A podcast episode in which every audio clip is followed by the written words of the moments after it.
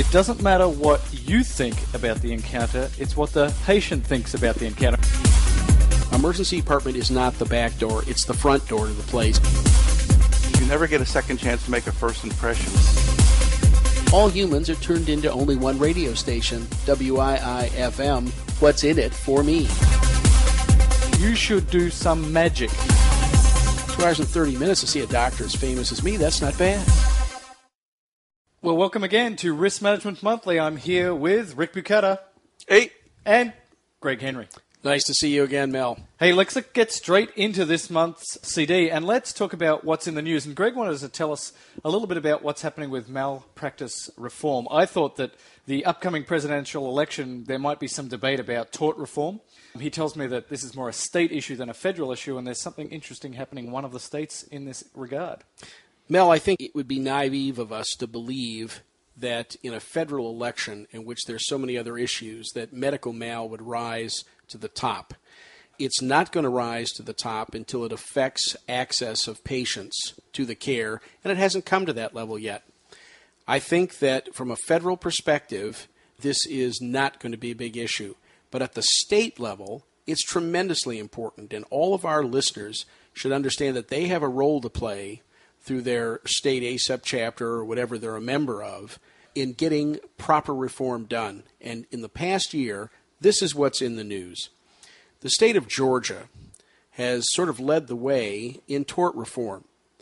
They now have a bill which passed, which is now part of the Georgia law that says for emergent cases, those that come to emergency department for which you have no previous doctor patient relationship, not only is the emergency physician going to be held at a different level of liability, but so are all the other specialists who are involved.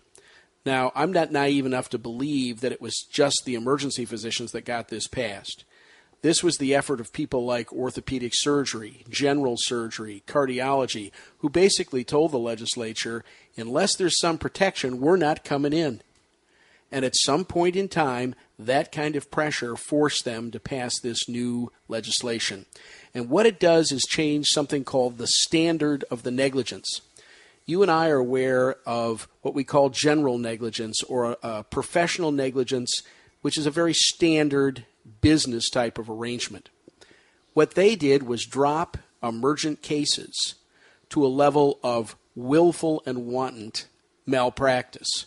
That's a gross negligence standard. That means they have to show that there was almost a flagrant disregard, not a mistake, but a flagrant disregard for the patient or their problems. This really is a totally new level. Now, no one knows what this is going to mean until we have Georgia Supreme Court challenges and cases to see if it's still going to be held constitutional for that particular state.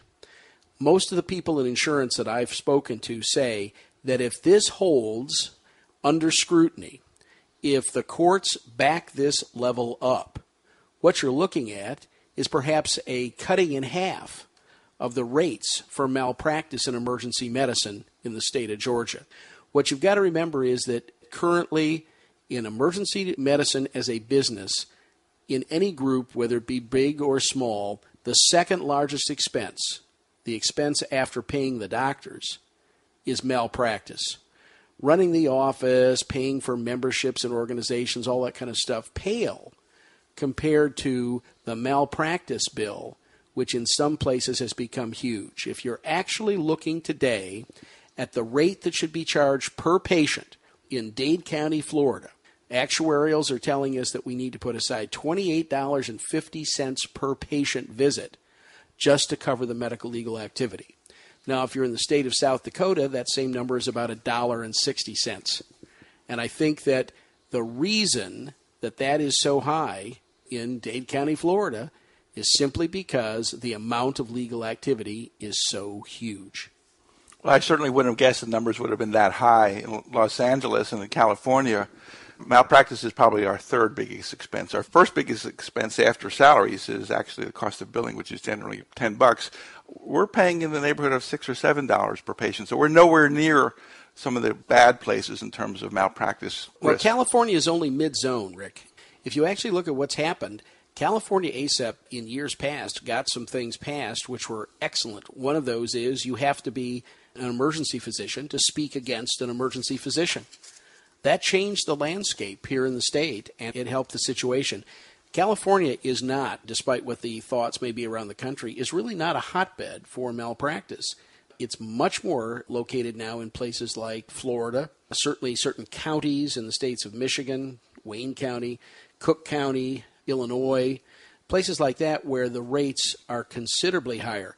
Some states are coming on big. Texas is going to be big in everything and its malpractice rates have shown that. Same way with Nevada. Nevada has shown a dramatic increase in the rates.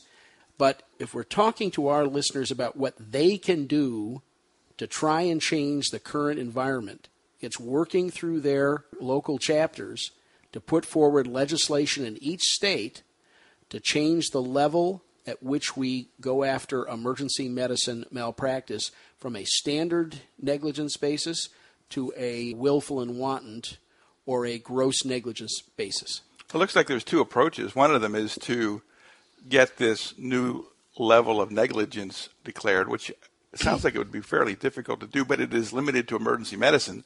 And then what we did in California maybe 15 years ago, where we limited pain and suffering to 250,000, which is periodically attacked by the trial lawyers, but has not been able to be changed for a really long period of time. Well, it's unique in each state. Every state has got its own set of rules. They've got their own rules for evidence. They've got their own rules. Are there caps on pain and suffering? All of these things vary, and there is no one size fits all solution for emergency medicine malpractice in this country.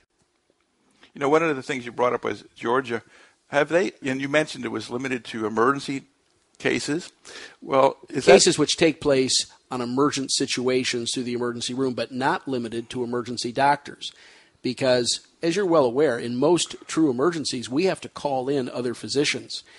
The people who really spearheaded this were people like the orthopedic surgeons who don't want to come in to take a case for which they may get paid no money and yet have huge liability. Well, the reason I brought that up is because I think most people would acknowledge that very, very many cases in the emergency department are really not emergencies. So is this going to rest on, well, was this emergency? This was not emergency. This was a bronchitis. Therefore, this statute does not apply? Well, I'm sure that some of those arguments will be held. But on major cases which truly had an emergent aspect, well, we're going to find out whether this holds if when cases go to the Georgia Supreme Court everybody be watching, certainly in the insurance industry, to see what this actually does to dollars lost in emergent cases. You know, Greg, one of the things that has come up, we've been doing this series for a while now. We've talked a lot about what you do after you've been sued and the process and lawyers and all this stuff. But we should talk about prophylaxis. We should talk about the uh, public health aspects of litigation. So, are there things that I can do while I'm seeing the patient that will reduce my chance that this person is going to want to go forward with a malpractice suit? Well, Mel, I think that it's like everything else in life. It's not what you think about the situation, it's what the patient thinks about the situation. And you might as well put yourself in the best possible position every minute to have two things happen the patient like you, and the patient have respect for the care and the institution is giving out to them at that moment in time. And I don't care whether you think it's fair or unfair, we are judged to a very great degree by how we look. People who look like doctors are perceived to be doctors.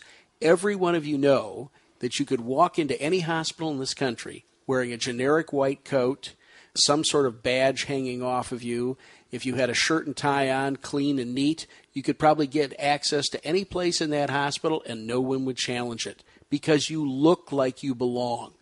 Looking like you belong and that you're there to do business sends the right set of messages to the patient. And remember, in emergency medicine, we have about 15 seconds to make a relationship with a patient who doesn't know us if you're the family doctor who's taken care of the family for the last 20 years, and he comes into the office wearing his casual clothes and just in off the farm to see you, you probably forgive him a lot of things. We don't have that relationship. We've got to establish a professional relationship with people almost immediately. The other thing is, we often have to pass on very difficult and traumatic information to people in a very short period of time. As I always tell my lawyer friends, you actually never have a bad day like I do. Have you ever gone in to tell a family that your newborn who had a respiratory arrest at home is dead? Have you ever had to tell a family that their 18 year old was killed in a car accident? When you think about those kinds of situations, everything we can do to look as professional and as there to do business as possible is the way to go. Is there more than just how you look? as there are other things? I know I trained at UCLA, and Marshall Morgan here on the West Coast is a famous director of the UCLA department. And one of the other things, he really wanted us to look like doctors. And it's interesting, actually, I was at my son's school, who's six years old, and I did a little presentation about what I do at work. And there were lots of people in the room telling their kids about what they do at work. And it was amazing. I just had my white coat on and my stethoscope, and I asked the kids, well, What am I? And they said, Well, clearly you're a doctor. Why?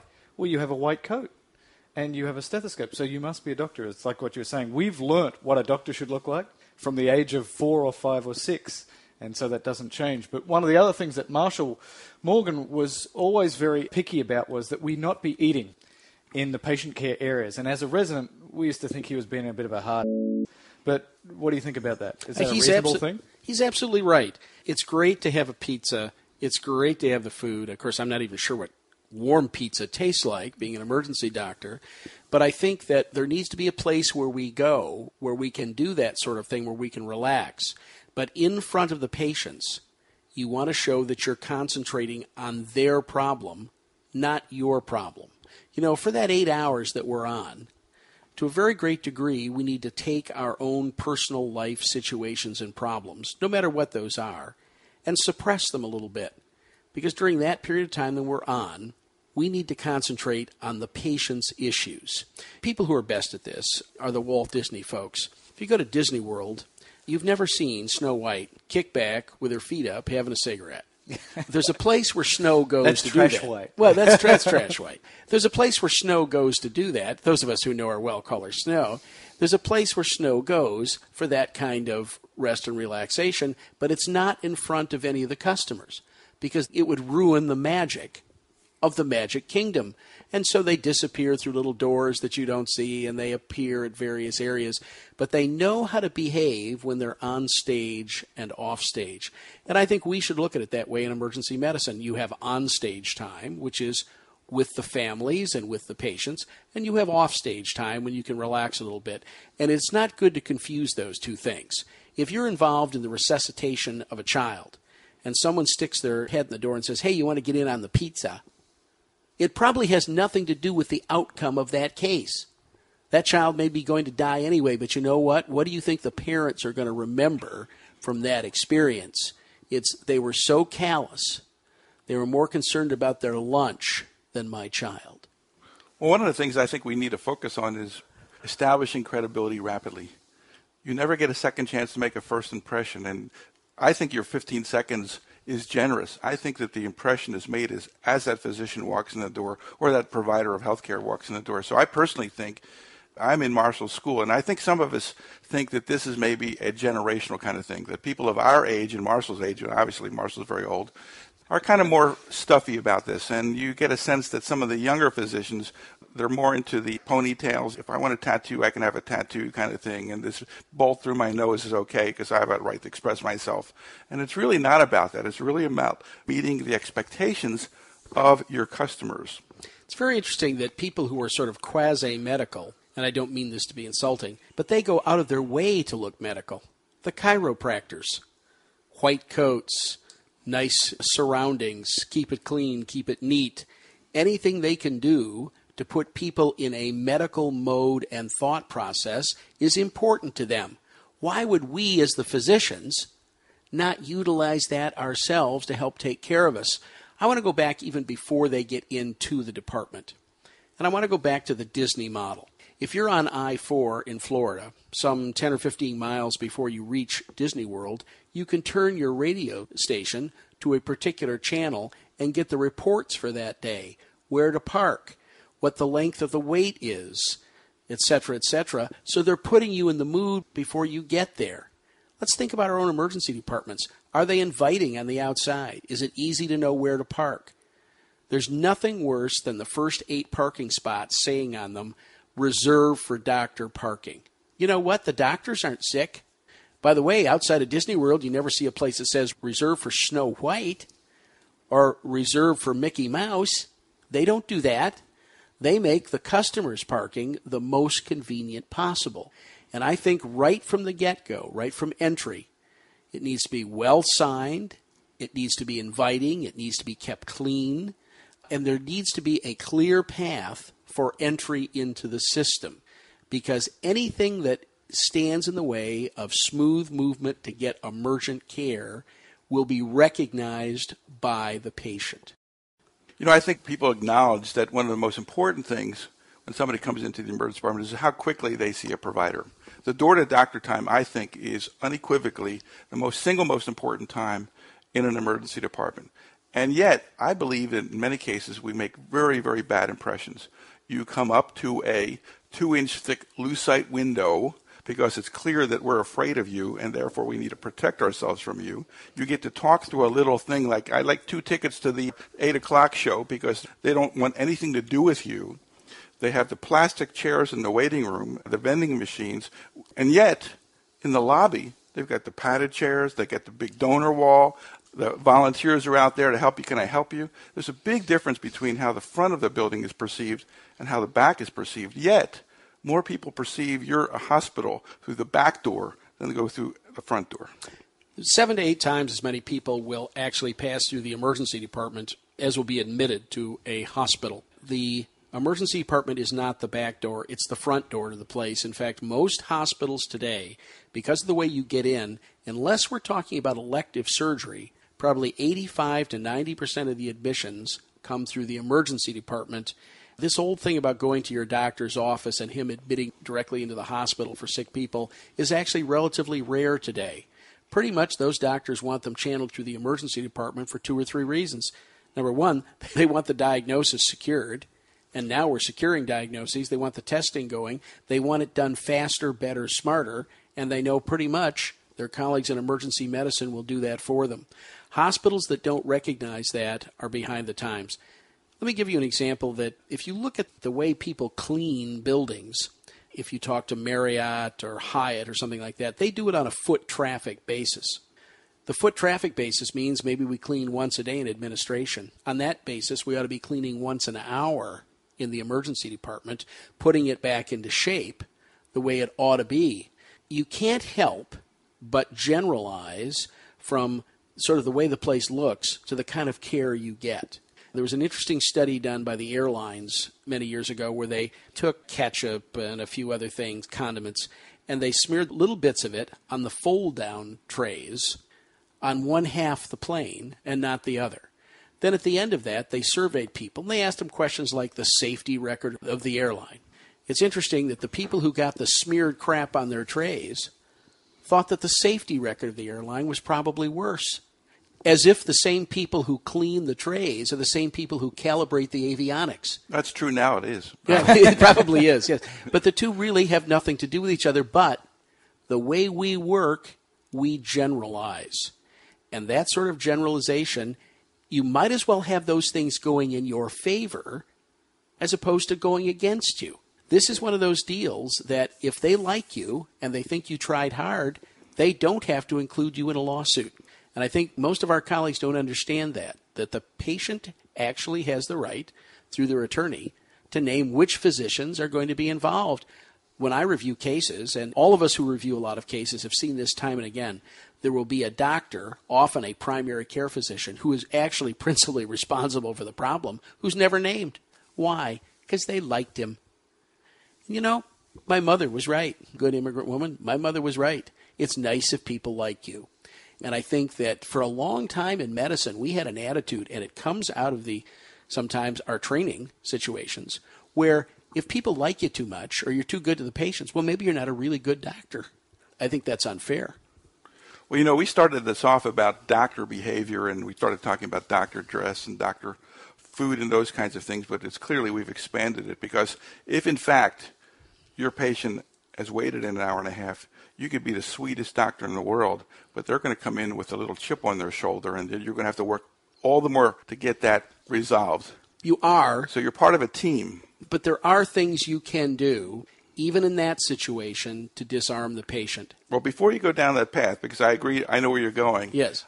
I think that it's important that those of us who manage emergency departments really, really, really make an effort to see what it would be like for us to go through. Not the VIPs, but just the, the regular people, how they come through.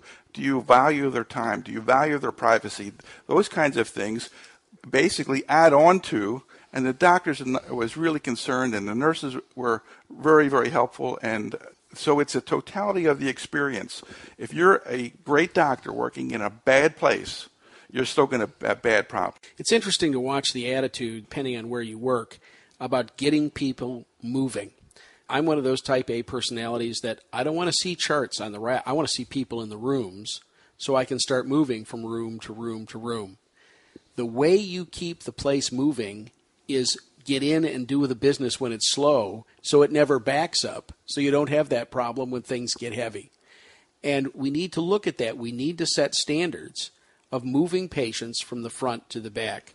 There was a sort of a laid back, sort of a laissez faire attitude for a long time that, well, theirs is not a terrible emergency. You know, it's interesting. The patients to whom it doesn't make any difference, the sickest patients actually don't care. The more that they can't sit up or stand up, they don't care about the time.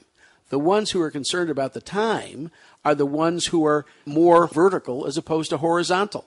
The more vertical you are, the more you're a customer. The more horizontal you are, the more you're a patient. And those people who can't get up, can't move, are comatose, they're not the problem. The problem are those patients who are fully ambulatory, fully aware, and understand the only thing they have of value is their time, and they don't want to waste it waiting in your place. That's right. And it's not like we're going to give you a smaller bill because we blew an hour and a half of your time because we chose to not staff this place to value your time and to value you as a customer. Yep. I've really uh, changed my view of this in the last few years that uh, when I saw those first places saying, you know, seen in uh, 29 minutes by a provider or it's uh, a discount, a gift, or something like that, I thought, well, it's sort of a gimmick. But the truth is, they have now put something out there to encourage their staff to move on seeing these patients and getting them going. And anything that moves the patient from arrival to starting the workup process, I think, is a good thing. After all, nobody comes to the hospital because of the quality of the food in your vending machines. Nobody comes because they really wanted to read a 10 year old magazine which was laying on the shelf in the waiting room. That's not what they're there for. When you think about it, the term emergency waiting, military it, intelligence. Military intelligence. It's an absolute term, two terms, which should not be in the same sentence. It is a paradox. And to the degree to which you can eliminate that paradox, you're probably better off. We have a protocol at our hospital or a service standard at our hospital that says 80% of the patients will be seen within 30 minutes of their clock in time, which means, and everybody knows that, and we monitor the physicians in terms of their ability to do that, which means that anything that gets in that way of that 30 minute time is the enemy, whether it be triage when you don't need to triage, whatever it is. The idea is that you need to go in that room and say, Hi, I'm Dr. So and so. I understand that you got some belly pain. I'm going to come back and see you a little bit later, but I want to get you comfortable and get some stuff started.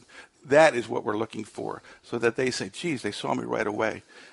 And the emergency physicians that have that understanding become the stars. One of the things that I find interesting is this what you mentioned, this disconnect between your behavior. You want to get the patients in, out. You don't want to see charts in the rack. You want to see them preemptively because you don't want to get behind.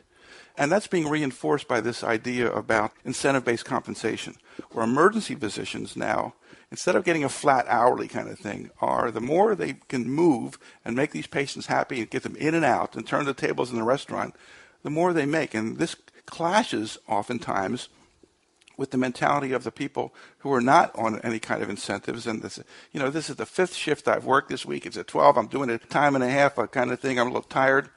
We're not all in sync with the idea of what we're trying to accomplish. Right. By the way, no patient wants to hear your problems. If you and I go to a great restaurant in New York, nobody is sitting there saying, God, you know, this is my 12th table. I don't know whether I can carry all this stuff. I can do this. I'm going to do that. You don't care. The only thing you care about is our service at this moment in time. All humans are turned into only one radio station, WIIFM. What's in it for me? and if they can't relate to WIIFM, they're not terribly interested that you're working hard that day. As far as they're concerned, you're a well paid professional. And if you're working extra, you're probably getting time and a half. They want to know how come their problem isn't being taken care of. And we just need to recognize that as the mindset. The other thing is, most of the people we see are at one of the stress points of their life. There was a woman that we interviewed on camera for a program done years ago, and she said something very interesting. She said, You know, it wasn't the best moment of my life. And that's true.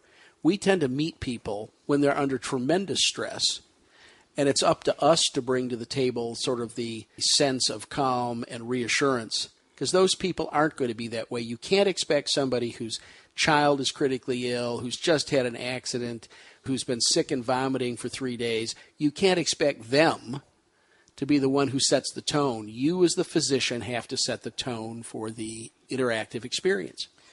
Well, I would like to keep things concrete. So you've given me one pill there. What I dress in matters and I've heard you speak about this before, and that's why I'm trying to set this up for you. How then, or what should be the words that I first start with as I walk in the door? So I walk in the door and I've got my clean white coat and I don't have pus and blood all over me. What are the words that I should start this interaction with? Well, when you come in, it's not just the words. I'll give you the words in a moment, but understand that English, despite what people think, is a tonal language. So if you said, Well, good, I'm glad you're here, what I've conveyed to you is sarcasm, really. If you said, well, gee, I'm glad you're here. Thank you for coming in. It's the tone in that voice. You see it all the time. You hear it in the nurses all the time.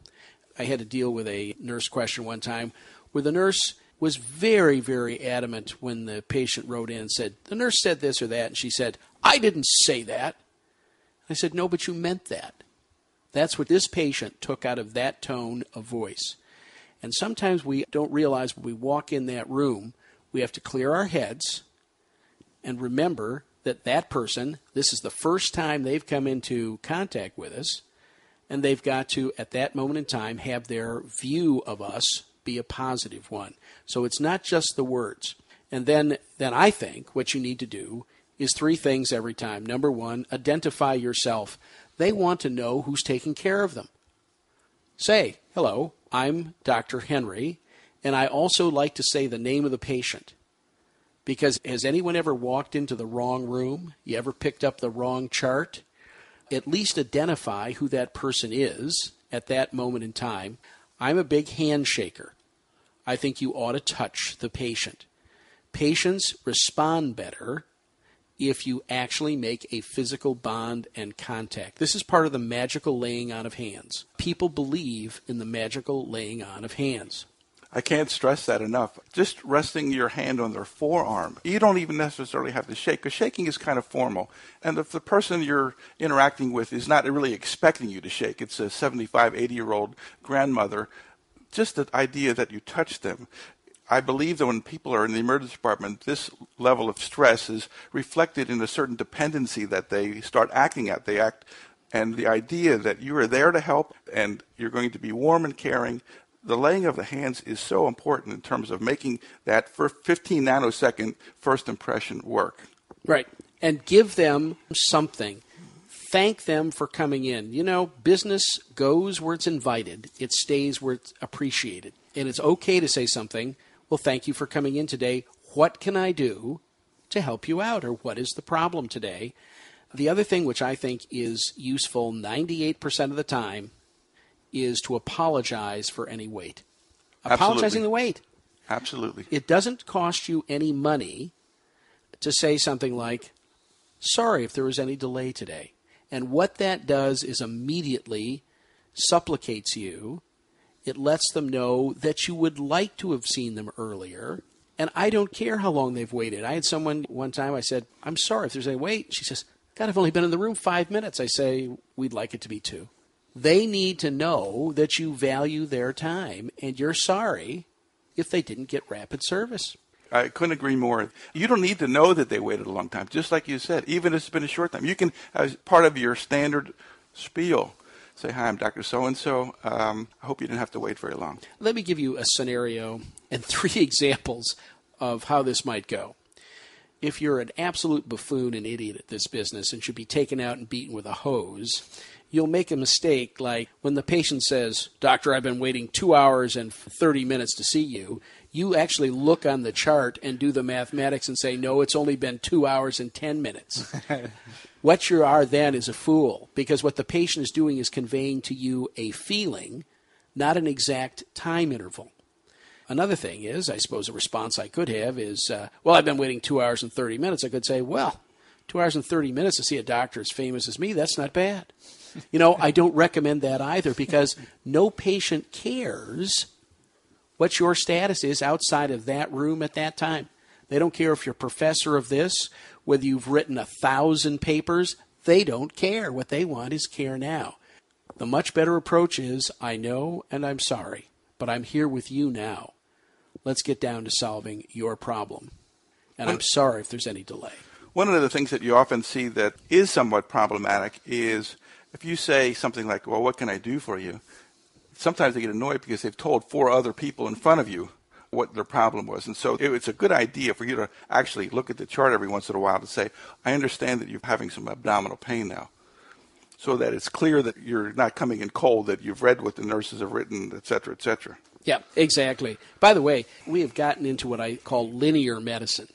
And that is, we assume that they show up at a window, information is taken, they go to a triage nurse, she takes information. The chart then goes someplace else, and then they go to a primary nurse in the back, and then they put up something on the chart for you. You know what I like? I like to go in as the patient is coming in, and let's get all of this done at once. I'll listen while other things are going on. I'll hear what's going on. I can be writing the orders for the lab studies or x rays, whatever it is, as the nurse is finishing getting that patient undressed. And we can move this thing right along, but we've fallen into a mentality that says if you haven't done these 10 things in order, somehow they haven't had proper care. And I think we're deluded on that. You know, it's interesting to watch in court where they pretend that doing every aspect of every exam the way it's written is done or it's negligence. I had a case probably about two months ago where I had someone from an accident, an auto accident, hit on the head. I heard perseverations of the speech, went down, one toe was up going, and at that time I ordered the CT scan. Did I really have to have them do presidents forwards and backwards? Did I have to see if they could touch their finger to the nose to decide that they needed to get that study? This is linear thinking, which doesn't move us from point A to point B in the most efficient manner. So you dress nicely, you wear a nice coat, you try and get them back to see you as fast as you can. You are not eating popcorn and talking about the football game. You apologize for the wait. You introduce yourself, you lay a hand on, and if you do all of those things, they say, You had me at hello. Yes, exactly. well, let me tell you one other thing, and that is don't pick a fight that you don't need. In my young, sort of piss ass days, I was, I guess, more ready to fight on certain issues. Now, what I realize now that I'm old is mostly what I need are friends. Don't do something that goes out of the way to inflame a patient. For example, we don't allow people to wear political buttons or statements on their coats. Why would you make a certain group of the country unhappy without a reason for it? And that includes not just candidates, but I mean, if it's an anti abortion button or a pro abortion button or whatever it is, we'd rather have none of that at that moment in time. There's no reason for us to be challenging their core belief structure in front of them. I think that we need the vanilla approach. You tend to look uh, clean and neat and put together and relatively conservative. I had one of the lawyers that we deal with was out here in California one time with his kids. And of course, when they get back, knowing you're an emergency doctor, they have to tell you their emergency medicine story. Everybody wants to tell you about their trip to the emergency room. I said, What was it like? And he said, The doctor had purple hair. And I said, Well, California, those are Republicans. Okay? I said, They've got a governor who says things like, I'll be back. I said, It's different out there than it is in the Midwest. But the truth is, that one little feature, which someone felt that they had a perfect right to do, set the patient, or the patient's father in this case, into questioning what the care was. And I think that we don't realize some of the clues, some of the messages we're sending out that people pick up on. And we need to be very careful about that. Don't pick a fight that you don't need to pick at any moment in time. You know, this has been the opinion of two old men, and I'm slightly younger than these guys. And probably there is a generational thing here. And so I have two questions. One is, there any literature on this? And I think Rick might have some literature for us. And then the next statement would be, even if it is true that wearing something conservative doesn't matter to some people, and dressing non-conservative is not a problem for the younger generation, I think it probably is true that you never get into trouble by looking good. You never get into trouble by being a little bit conservative. But you can get in trouble the other way, so therefore, wouldn't you default to the easier position, the, other better thing, position? The other thing, Mel, is if you look at our patient population, I'm not taking care of a lot of 25 year olds these days. The majority of people I take care of, and again, I'm from the Midwest, the conservative Midwest.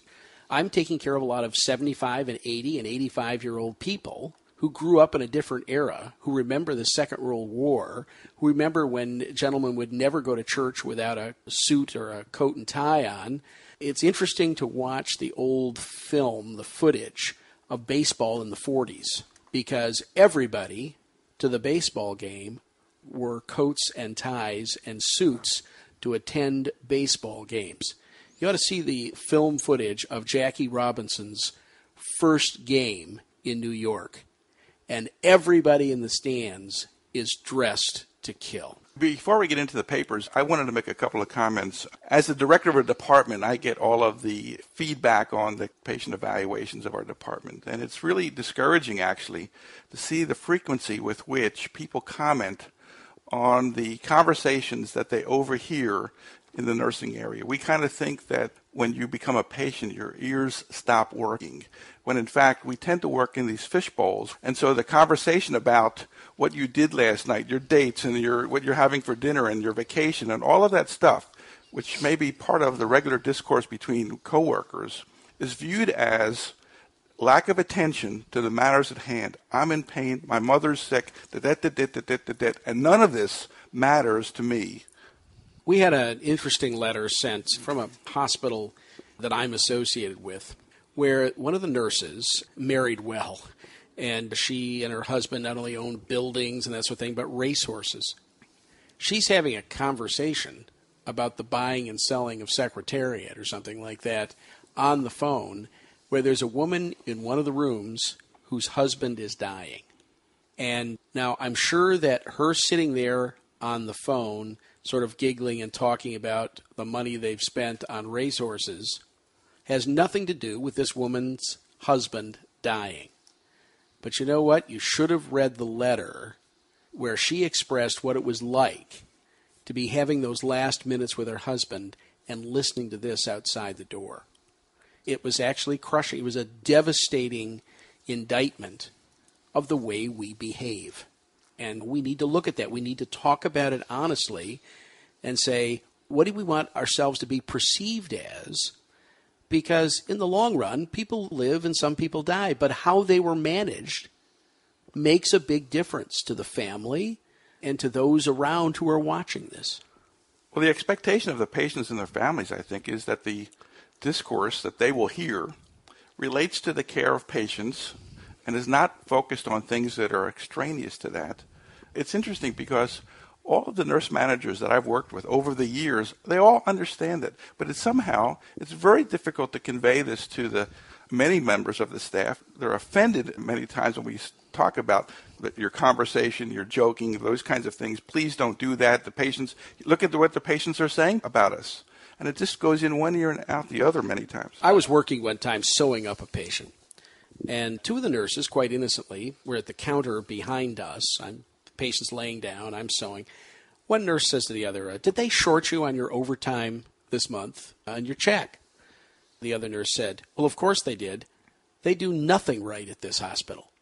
and the patient kind of raises his head slightly and looks over at me. And I said, Sir, they're really talking about an administrative question. We're actually quite good in closing wounds.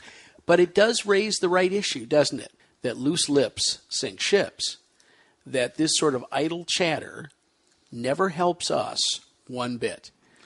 But I would think even if you told the staff, staff, what would you think if you heard a conversation like this? They would say, oh, that's really kind of inappropriate. I don't think we ought to do that. It's kind of like they can't put themselves oftentimes in the position of the patient, which is kind of hard to conceive of, but it happens so regularly, and I don't think it's unique to our department, frankly. It's a universal. I think what this is more about, sure, there are some people when you bring this up will say, well, I don't care, I'm going to talk about what I want to talk about. There's a vigilance thing here. It's human nature to talk about the things that are interesting. You're at work for 12 hours. You've got to keep your guard up on a lot of these issues for 12 hours at a time, and it's easy for it to fall down. You're exhausted, you've seen lots of stuff. So, like to spin it another way, it's not to take it in the negative, you're all bad people, but we have to stop being normal people and we have to put on the show, the Greg Henry show. We're, now we're on the stage, we're going to play the part. And that's hard to do for eight hours unless you're constantly reminded. Remember, the show's still on, we're in the public area here. If the people who work at Disney World can do it, people who are highly trained professionals can do it. And I think it's an attitude question about how you want to be perceived by the outside world at that point in time. I think that humor is also difficult in the emergency department. You have to be very careful with it, know when to use it, who you're using it with. If you have something funny to say, mail it to Mel, Rick, or I, and we'll laugh our butts off over it. We may even put it here on the show. But the place for it is not on the chart or in front of the patient. Those are the two places where most humor doesn't need to go. Although I believe, it certainly doesn't belong in the chart, but I believe humor can really diffuse a lot of their anxiety uh, if you use it properly. You have to be careful. Well, it's got to be done judiciously. Well, right. you're talking about humor directed directly at a patient where you're having a conversation versus you're telling an off-color joke to a nurse while somebody's oh, no, examinating. Yeah, this is about interactions with the patient. Right. And you know this thing about the Disney Disneyland thing, it's so true, and so many comedy sketches have done that. How ridiculous it is when Mickey Mouse just punches somebody out in the middle of Disneyland because they've had a bad day at work. That just doesn't happen. And I like the idea that if they can do it, then we can do it. So that sets the bar high. One of the things that you mentioned, Mel, is something that we often take for granted, which I think is actually quite problematic. And you mentioned the hours people work and they're tired and they've seen a lot of patients. They don't let people fly jets airliners for 12 hours. They will have two crews on an airplane that flies itself to Europe. To Europe, rather than having these same crew fly for 12 hours. Yet, it is routine, and in fact, the rule for nurses to work 12 hours, and they're only allowed to work 12 hours, three shifts at this hospital. But then they go to another hospital where they're working another two shifts because they want to pick up some extra money. So they're often tired, burned out, and the reflection of that often is in bad behavior. I remember some physicians who used to work 12 hour shifts, busy hospital. They said, the best day of my life is when our shifts went down to eight hours in terms of how they perceived their work. The patients were not the enemy anymore. They were able to go home and have some life that day rather than just going to sleep and dreading the next day. And the idea of working protracted periods of time, I think, is reflected in our behavior. Yeah, I understand that there's tremendous feeling about this within the profession. I know that some of the physicians feel that they'd like to work a lot of hours and fewer number of shifts, but in the long run, that may not be the way to go. And certainly as we age, and I mean, uh, Rick, uh, you and I are in our 60s. At this point in our lives, a six hour shift a half of a shift might be a perfectly reasonable way to go to prolong our careers if that's what we can handle and still be good. And you know what leaves me at the end of eight hours or so is not my intelligence level or my ability to read the EKG, it's my sense of humor. And patients can sense, I believe, whether you want to be in that room doing the work at that moment or are you going through the motions? And as soon as they sense that going through the motions stuff, that's when I think you have trouble. All right, we're going to pick up on a couple papers in one second. Mel, you mentioned there's a litany of about 10 things that you need to do that you went through. Mm-hmm. One thing I'd like to add to that litany, in terms of making a good impression, is addressing patients' pain right away. They may have no pain whatsoever, but the law of averages said that most of them are in some level of discomfort. And to the extent that you preempt them by saying, Are you having any pain? Can I help you with that at all? Something in that tenor allows you to meet their expectations. They don't have to ask you. You can give it quickly. It means that you're a caring person because you've addressed it. The point is not that you're dealt with the pain. The question is, you thought enough to ask whether they had the pain. If a patient asks you for pain medicine and you give it, you've get five points. If you ask them before they asked you, in their mind, you get 25 points because you're concentrating on why they came in. And you know what? Does it ever hurt? There's all these little stories we tell each other in medicine and lies which we have given out to the patients for years. Oh, we can't give you anything for pain. It may mask something. Yeah, it'll mask the pain. Yeah. I can't believe exactly what it's masking. So you got a 16 year old boy now who's come in with a slightly S shaped arm, fell off his bike or something like that. You're going to send him over to x ray. Why not stick a couple of Vicodin in his mouth before he goes over? Because by the time he gets back and now he's got the films, he's feeling a little bit better from your medication. How in the world are we going to perceive that we've missed something by a little common pain relief? Ice bags, elevation. But if you talk about the pain, then you care about them. If they have to ask you, you're insensitive. Okay, so we're going to talk about a couple of papers that deal with this seemingly controversial topic about doctor attire. The first paper is entitled Physicians' Attire as Perceived by Young Children and Their Parents The Myth of the White Coat Syndrome. And the reason I like this paper is because most people will take the position that a kid will freak out if he wear a white coat. You have to wear like a clown suit, something like that, to make them feel comfortable, etc., etc. This is in pediatric emergency care by Dr. Matsui in June of 1998. This is an eight-year-old paper. Children's Hospital of Western Ontario. The long and short of it is, and these were kids between the ages of four and eight, so we're not talking about a one-year-old, two-year-old kind of thing. And there's always this issue about whether you can extrapolate. This paper made it very clear that both the parents and the children preferred the doctors in the white coat, the professional garb, and that it wasn't frightening.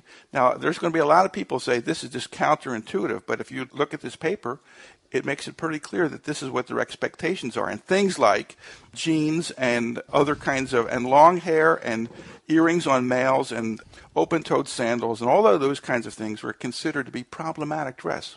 Now, that's a paper that deals with kids and adults.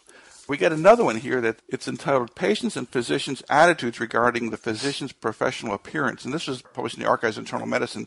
This was an old paper in 87. This is a paper where they had physicians, in this case, they were family physicians, residents and staff physicians. Basically, the patients were asked to assess them. They had a picture of the doctors in various garb, but it was the same doctor. So it was the same face, whether it, same ethnicity, but just changing their garb. And they said, did the garb matter? The garb that was most appreciated by the patients was the white coat, shirt and tie garb rather than scrubs and those kinds of things. Now, not all papers, to be fair, basically have come to these conclusions. Some papers suggest that physician attire is not that important. Here's one of the papers that addresses that. This is from the Journal of Emergency Medicine, July 2005. It's entitled Patients' Attitudes Towards Emergency Physician Attire. This is from Jacobi Medical Center of the Albert Einstein Hospital in the Bronx. And in this setting, urban ED, patient rating of physician appearance and professionalism and satisfaction with the physician were not influenced by the physician attire. See, well, how do you make a connection between these apparent disparate papers? And I'll have a comment on that in a second. Well, Rick, that's at Jacobi in New York as well. That one of the problems with all our research, and I don't care whether it's research on what doctors look like, on our drugs, on our therapies, whatever it is, whenever you have a basically poor urban population. The question is can you extrapolate that to middle class and upper class and people who live in Grosse Pointe, Michigan, and into ritzy neighborhoods? And can you actually take that kind of information? And those patients may care about that a lot. So I think there are limitations to taking just one hospital in one area and deciding that's the way it works out. Well, doctor, you just stole my thunder because that's the whole point. This is an inner city hospital. Two thirds Hispanic, one third African American. The fact of the matter is, is that these people might have waited three, four, five hours to be seen. Inner city hospital. 12 hours. 12 hours to be seen. Hours. So the dress of the doctor is probably the least thing that you're concerned about right now. So I think that the point that you made about the extrapolatableness of this conclusion, this is a comment I made when this paper first came out, that this paper is atypical. And you can use it if you choose to defend your position that the doctors can look like they what they want. But this paper is fundamentally flawed in terms of its extrapolatability to the community at large. Yep. Yeah, I work in an inner city hospital, and I think what you said is exactly true. It's not that what you wear is not important to our patients that we see, but there are so many other things. You've had a broken arm and you've had pain for 12 hours. It's just dropped down a little bit. They'll forgive you for what you look like as long as you will quickly get them what they really need, which is um, analgesia. You know, when we talk about dress, we often talk about what the guys are wearing, but you know, in the last six months or so, we've had some difficulties because at one of the hospitals that we run, some of the very attractive physicians have been wearing very provocative outfits. And that's been just as disturbing to some of our patients than guys coming in with a nose ring. And why they're wearing that, you could argue it's because of the very handsome paramedics that are coming through, but a number of our female patients have said, you know, that's also inappropriate. I don't want to see you wearing the wedding gown when I come to the emergency department. I expect the female nurses to be professionally dressed. It's very interesting. Well. When the AMA did all those studies, and they've done a lot of these picture studies and showing people various garbs and that sort of thing. When they decided whether men or women are more sensitive, women were more sensitive to these issues by a factor of 10. That is, women actually notice what you look like. The other thing is, they were most critical not of men, but of women physicians. I think actually women sometimes have a higher mountain to climb here. But if you read those comments in the articles that said, oh, you know, her earrings are too long, her hair's done too much, or this, that, and other thing. You've got to get that minimum balance there between they don't want to see somebody who looks like they're heading to a cocktail party. By the same token, they don't want somebody who looks like they just got back in from backpacking. And you've got to have some sort of professional garb where you hit in the middle. Because what it is, is you don't want any impediment to you being able to deliver your message. And the message is I'm a professional who's caring for you. Anything that interferes with that message, it interferes with the message. Well, that's interesting because in one of the papers we just did here, physicians in a suit, this is family physicians, in a suit were rated lower than physicians in a white coat. Well, that's because the coat tends to lend credibility. We have associated throughout our lives watch daytime television when they have all those doctor shows. I don't know where those doctors actually practice because they seem to have a huge amount of time to have coffee with very attractive young women, but they're always wearing white coats. And they always look very clean and very neat and very pressed. It is the image we grew up with. It's what you expected. Can I spin this a slightly different way? Greg, I'm being sued because I missed subarachnoid hemorrhage and I turn up to the stand in jeans and a muscle shirt with my tattoo that says I love my mum on it. Would you suggest to me that that's probably a bad thing to wear on the stand? Well, if you think the patients are critical, watch the jurors. And by the way, these studies have been done with jurors as well. Incidentally, they don't want the doctor looking too good or too rich. For example, flashy gold jewelry would not be a good idea. The worst mistake I ever saw that way was an OB-GYN doc being sued who showed up in a leisure suit, open shirt, and he was wearing a little gold necklace, and on it there was a little gold vaginal speculum. If you want to slap somebody around or wave a red flag at a bull, dress like that. That's called Dr. Bling. That's Dr. Bling. Well, you laugh about this but we actually deal with trial consultants who look at people before trial and say, how should they be attired? What should we do? We had one woman one time who was absolutely gorgeous, and the trial consultant said, and I don't care how sort of sexist this sounds, she said, she's too good looking. She said, the women on the jury will hate her. More than that, she had a husband. She was married to a plastic surgeon who was very handsome. She said, lose the husband you know, rent her an ugly husband for the week or something. Take her out and dress her in ordinary clothes. Get rid of that diamond. Do this sorts of things because the last thing you want is to look too overly successful on that stand. You want to look neat, clean, professional, but if you look like it's a million dollar outfit, then they might think you have a million bucks to give away. The problem is that the emergency department to us becomes home That's Marshall Morgan, the Director of Emergency Services at UCLA. As the Director, he has to field all the patient complaints. He's been doing this for a very long time. UCLA is located in an upper middle class suburb of Los Angeles and serves what may be described as a very exacting patient population. And so we behave there like we might if we were at home with a bunch of our friends or if we were working in a place where we're not in a fishbowl but in the emergency department, you are in a fishbowl. Not only are there health laws that are violated all the time when we eat and drink in patient care areas, and essentially the whole ER and most ERs, except for the employee lounge, is a patient care area. And it goes from eating, which is arguably unsafe. It also is unsightly to have somebody spread out a tray from the cafeteria or a brown bag on the desk four feet from a patient who is intubated and on a vasoactive drip. It just isn't appropriate it, and everybody but us seems to be able to see that pretty easily. And the same goes for a, a, lot of the stuff that we do, the kind of black humor, the kind of jovial interactions that take place. I think it's appropriate and inevitable that people are going to be friendly and they're going to have some chatter about things that are not directly relevant to what they're doing. But again, in a place where you have family members who are entirely broken up about what's just happened to their loved one, and we're talking about uh, the score of the ball game, it really doesn't strike them as being particularly appropriate. And it's that kind of thing that makes patients think that we don't care. So, have we beaten this topic into the ground here?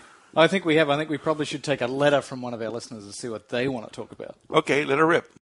So I've got a letter here from one of our listeners, and they've asked a very interesting and very specific question. They work at a private emergency department. There's a lot of patients who are coming in sent in by their private doctors, and he was seeing this patient, and the patient was very sick. In comes the private doctor and says, I'm just going to send this person home now. I'm done. They don't have what you said, emergency physician. This chest pain is non cardiac, and I'm sending them home, and I'm the cardiologist. What this physician wants to know is at what point can he give up care to a private doctor, a cardiologist, an OB-GYN, whoever it is, in the emergency department? Just because they say, I want to send the patient home, is that okay? What's their role there at that point? The uh, story of the private doctor in the emergency department is actually becoming less and less of a problem in the country because less and less of them are showing up. Rick and I are from the era when there was still a little of that when they were coming in. But these days, when someone says, My doctor is going to meet me, that's usually one of the great lies in America. Uh, that, that's like the don't check. Go, don't go through that list. Yeah, yeah, yeah the check is in the mail. You know? don't. but I think that as we look at these kinds of situations, they can take place.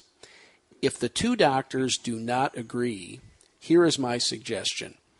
You've got to make sure that the patient got your opinion. If the patient is happy with his doctor taking over, I am transferring care now to your doctor. Are you happy with this? If he knows what your thoughts are, that's fine. But I think the two of you need to go in the back room and talk this thing out. Because if you're viewing the case differently, the patient has a right to your best opinion. Let me give you the case. This is a case that goes back a number of years, but it goes back to the Pennsylvania Supreme Court. This is the Bethup case, Johnson slash Bethup.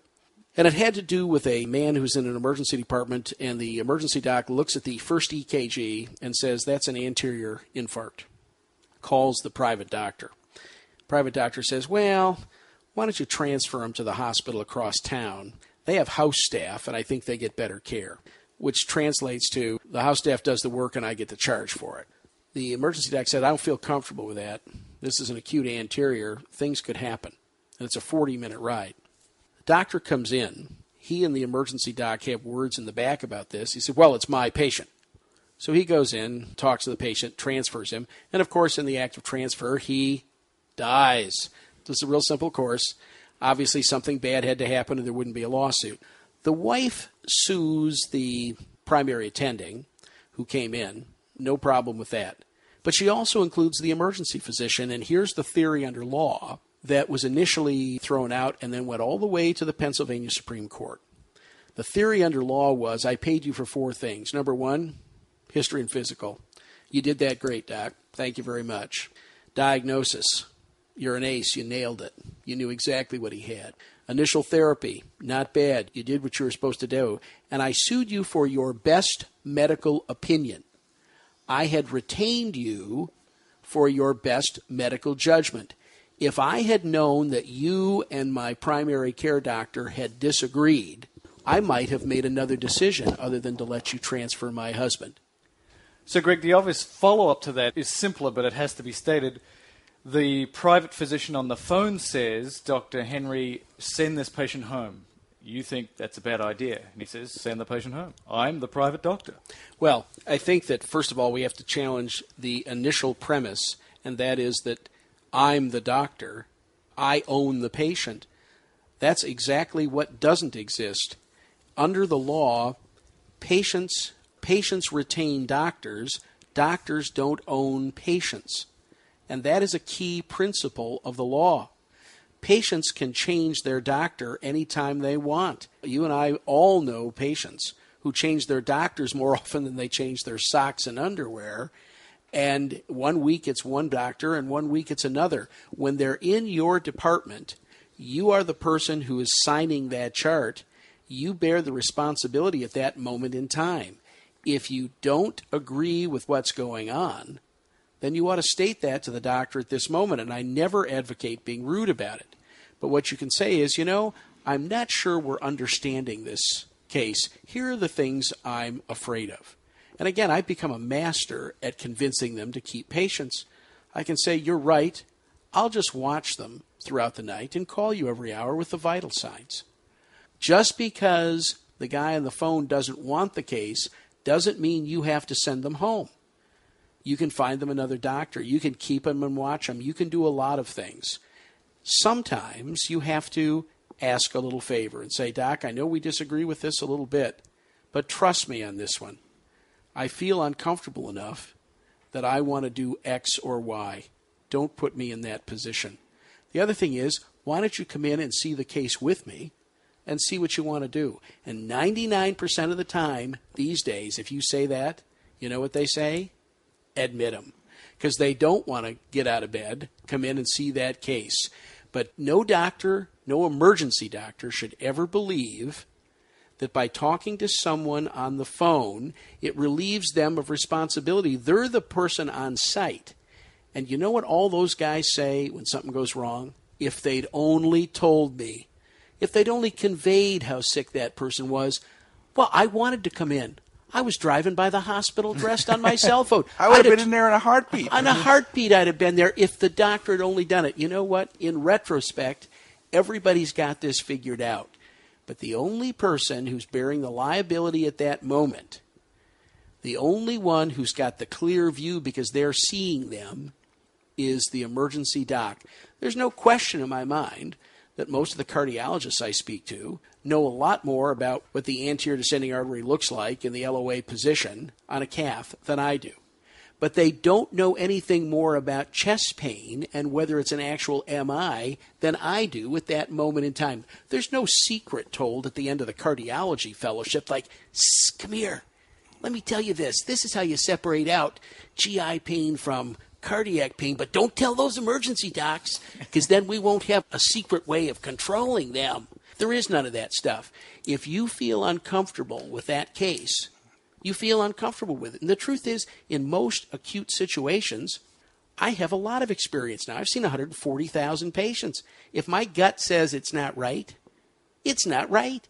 And I want somebody coming in to help me out with this. And the other thing is that you have done a history and physical. You've listened, touched the patient. The doctor on the phone hasn't done any of those things. So his ability to make a decision regarding a disposition is without adequate data. You are the source of the data. You say, I think based on this data they should stay, and you give him the same data. He says, No, I think based on that data he should go. By the way, Rick raises an interesting question. When you're passing on data to a doc to help them make decision, you always, if you want the patient admitted, pass on an admitting story. the patient had profound diaphoresis. Now, to me, that's one drop of sweat. And I don't care if it's on the patient or on me. if I have the drop of sweat or the patient has a drop of sweat, that's profound diaphoresis. By the way, don't spend time going through all the equivocal stuff. Give those things which would push you in a direction because that's where you want to go with the discussion. I don't care what his toilet training was like at the age of two. I want to know now that he's 48. His father died of an MI. He's had pain radiate to his jaws. You know what? I don't want to debate that for very long. So I've got a letter here from one of our listeners, and they've asked a very interesting and very specific question. They work at a private emergency department. There's a lot of patients who are coming in sent in by their private doctors, and he was seeing this patient, and the patient was very sick. In comes the private doctor and says, I'm just going to send this person home now. I'm done. They don't have what you said, emergency physician. This chest pain is non cardiac, and I'm sending them home, and I'm the cardiologist. What this physician wants to know is at what point can he give up care to a private doctor, a cardiologist, an OB-GYN, whoever it is, in the emergency department? Just because they say, I want to send the patient home, is that okay? What's their role there at that point? The uh, story of the private doctor in the emergency department is actually becoming less and less of a problem in the country because less and less of them are showing up. Rick and I are from the era when there was still a little of that when they were coming in. But these days, when someone says, My doctor is going to meet me, that's usually one of the great lies in America. Uh, that, that's like the don't check. Go, don't go through that list. Yeah, yeah, yeah the check is in the mail. You know? don't. Don't finish it. but I think that as we look at these kinds of situations, they can take place. If the two doctors do not agree, here is my suggestion. You've got to make sure that the patient got your opinion. If the patient is happy with his doctor taking over, I am transferring care now to your doctor. Are you happy with this? If he knows what your thoughts are, that's fine. But I think the two of you need to go in the back room and talk this thing out. Because if you're viewing the case differently, the patient has a right to your best opinion. Let me give you the case. This is a case that goes back a number of years, but it goes back to the Pennsylvania Supreme Court. This is the Bethup case, Johnson slash Bethup. And it had to do with a man who's in an emergency department, and the emergency doc looks at the first EKG and says, That's an anterior infarct. Calls the private doctor. Private doctor says, Well, why don't you transfer him to the hospital across town? They have house staff, and I think they get better care, which translates to the house staff does the work and I get the charge for it. The emergency doc said, I don't feel comfortable with that. This is an acute anterior. Things could happen. And it's a 40 minute ride. The doctor comes in. He and the emergency doc have words in the back about this. He said, Well, it's my patient. So he goes in, talks to the patient, transfers him, and of course, in the act of transfer, he dies. This is a real simple course. Obviously, something bad had to happen, and there wouldn't be a lawsuit. The wife sues the primary attending who came in. No problem with that.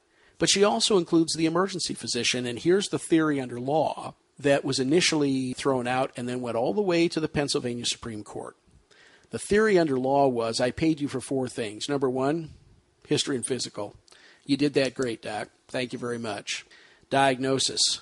You're an ace. You nailed it. You knew exactly what he had. Initial therapy. Not bad. You did what you were supposed to do. And I sued you for your best medical opinion. I had retained you for your best medical judgment. If I had known that you and my primary care doctor had disagreed, I might have made another decision other than to let you transfer my husband. So, Greg, the obvious follow up to that is simpler, but it has to be stated. The private physician on the phone says, Dr. Henry, send this patient home. You think that's a bad idea. And he says, send the patient home. I'm the private doctor. Well, I think that, first of all, we have to challenge the initial premise, and that is that I'm the doctor, I own the patient. That's exactly what doesn't exist. Under the law, patients patients retain doctors, doctors don't own patients. And that is a key principle of the law. Patients can change their doctor anytime they want. You and I all know patients who change their doctors more often than they change their socks and underwear. And one week it's one doctor and one week it's another. When they're in your department, you are the person who is signing that chart. You bear the responsibility at that moment in time. If you don't agree with what's going on, then you ought to state that to the doctor at this moment. And I never advocate being rude about it.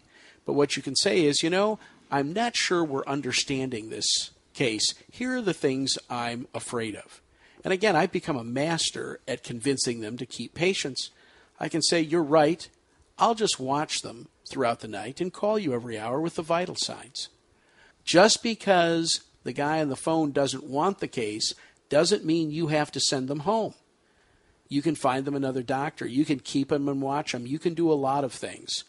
sometimes you have to ask a little favor and say, Doc, I know we disagree with this a little bit, but trust me on this one.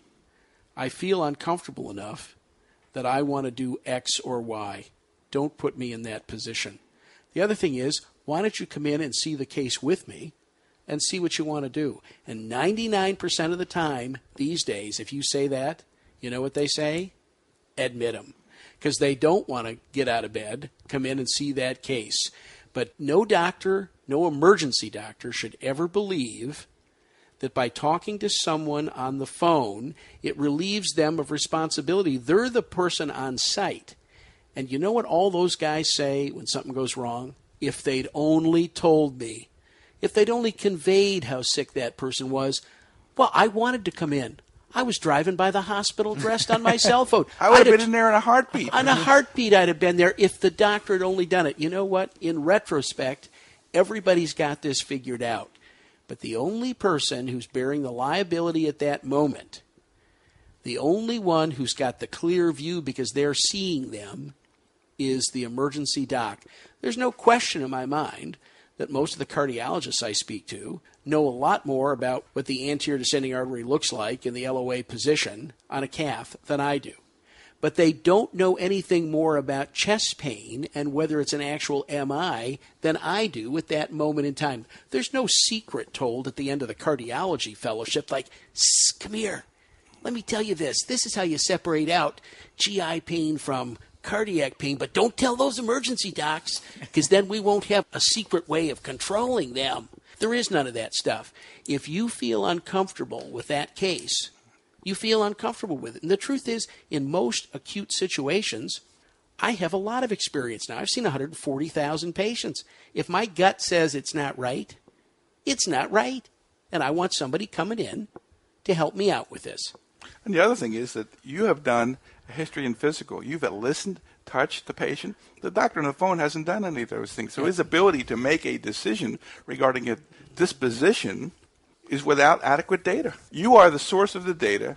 You say, I think based on this data they should stay, and you give him the same data. He says, No, I think based on that data he should go. By the way, Rick raises an interesting question. When you're passing on data to a doc to help them make decision, you always, if you want the patient admitted, pass on an admitting story. the patient hmm. had profound diaphoresis. Now, to me, that's one drop of sweat. And I don't care if it's on the patient or on me. if I have the drop of sweat or the patient has a drop of sweat, that's profound diaphoresis. By the way, don't spend time going through all the equivocal stuff. Give those things which would push you in a direction because that's where you want to go with the discussion. I don't care what his toilet training was like at the age of two. I want to know now that he's 48. His father died of an MI. He's had pain radiate to his jaws. You know what? I don't want to debate that for very long. So the take-home points, as I see it, for this month's CD is: it doesn't matter what you think about the encounter; it's what the patient thinks about the encounter, and because of that, this leads to a number of different things. And first of all, you have to be clear: you will be judged by how you look, whether you like it or not. You'll be judged by your look, and you have 15 seconds to make a first impression. And as Rick said, you only have one chance to make that first impression. So do a good job of it. Rick also suggested that as a director, from his perspective, and it's certainly true from patient's perspective, it's the time to seeing the physician that really matters in many of these encounters. So whatever you can do to get the patient back and to be seen by a physician is very, very important. We then talked about, and I like this part, give me some concrete things that I can do when I first see that patient that it's going to reduce the tension, make them like me, and so therefore less likely for this to go on if something bad did happen, less likely for them to name me in a suit. And we suggested that you should identify yourself. Hi, I am Dr. Herbert. You should identify the patient. This is very important. You should do some magic, and the magic could be shaking of hands or touching the person to break that tension, to break that bond. Most patients will like this. Obviously, there are scenarios where that may not be appropriate, but the laying on of hands is incredibly important. Give them something that they can really take home. Thank them for coming. Ask them how you can help them. And don't reiterate what they've told 12 people, but I understand you're here for chest pain. Let's talk about it. And apologize. This is another pearl. Apologize for the wait and do it every time, whether they've waited for 12 hours, whether they've waited for five minutes. These are real, concrete things that you can say and do to make that initial interaction as positive as possible. You also need to be aware that you are on stage, and this is another thing that I've taken away from this month's CD. That all the world's a stage, and it's no more a stage than when you're in the emergency department. So be vigilant about what you say, about what you wear, about the milieu of the emergency department, because the patients are listening and the patients are watching. One of the other things we suggested you could do that's very simple, that's very easy, is to assess the patient's pain and offer something for their pain as soon as you can. Preemptive pain management and assessment is a big deal. We then talked about private MDs, and remember, do not put yourself down. You saw the patient, you did the history, you did the physical, and you will be sued if bad things happen. Whether the other physician comes in or whether they tell you over the phone to send them home, do not expect that you'll be dropped from the lawsuit just because the private physician was somehow involved in that care. And as Greg said, the patient is retaining you as a physician, you're not retaining the patient. And that's an important mindset change over what many of us think. So, therefore, you are obligated in this scenario to tell the patient what you think. And there are different ways you can do that, but you are obligated to tell the patient, in your opinion, what you think should be going on. So these are all the important points as I saw them. Greg, did you want to add anything to that? Just that the concept of the fact that we are, under law, the retained agent and servant of the patient best exemplifies the relationship. We are worthy to serve the sick, but the patient is ultimately in charge. Well, let's quickly finish off. We don't have much time on this CD with this month's wine of the month. Well, there's been such overwhelming response to this that we're going to keep up the trend, which has to do with great value for low money. I'm going to bring out a name now, which is going to cause giggles and laughs and I'm sure titters in certain of the wine aficionados, and that is going back to the Gallo family vineyards. The Ga- Gallo, we all understand, is one of the largest producers of jug wines in the world. By the way, they're probably the best jug wines in the world. When you're in France, of course, you can drink the very great French wines, but the average Frenchman drinks a Vin Rouge Ordinaire, and believe me, it's Très Ordinaire, something called Algerian Rouge, and it is very harsh stuff. The jug wines we can buy in this country are terrific. Now, Gallo has multiple levels, and I'm just going to pass out one wine today, and that is the Pinot Noir, which is Gallo, Sonoma, and it is between 15 and $18 a bottle. Don't take my word for it here. The wine connoisseur Robert Parker, one of the best experts in wine in the world, says it's one of the best bargains in the world. He rates it an 89 out of 100 points. And this is for a bottle of wine produced by Gallo, which is available for between 12 and 15 bucks a bottle. It's the right price, the right flavor. Hey, this is a winner. And if you need the references for these wines, they're in the written segment that comes with uh, Mal Whatever Risk this Management thing's Monthly, called. whatever this thing's called. uh, my caffeinated beverage of the month is Diet Coke. The caffeine content is 30 milligrams of caffeine. That's about one fifth the average cup of coffee. I have nothing to add. I don't have the beer of the month. We stopped that, I guess. So I don't really have much to contribute here. So for Mel and Rick, this is Greg saying goodbye till the next issue of Emergency Medicine Risk Management Monthly. That's what it's called. That's called. See you guys. That's all for now. Bye.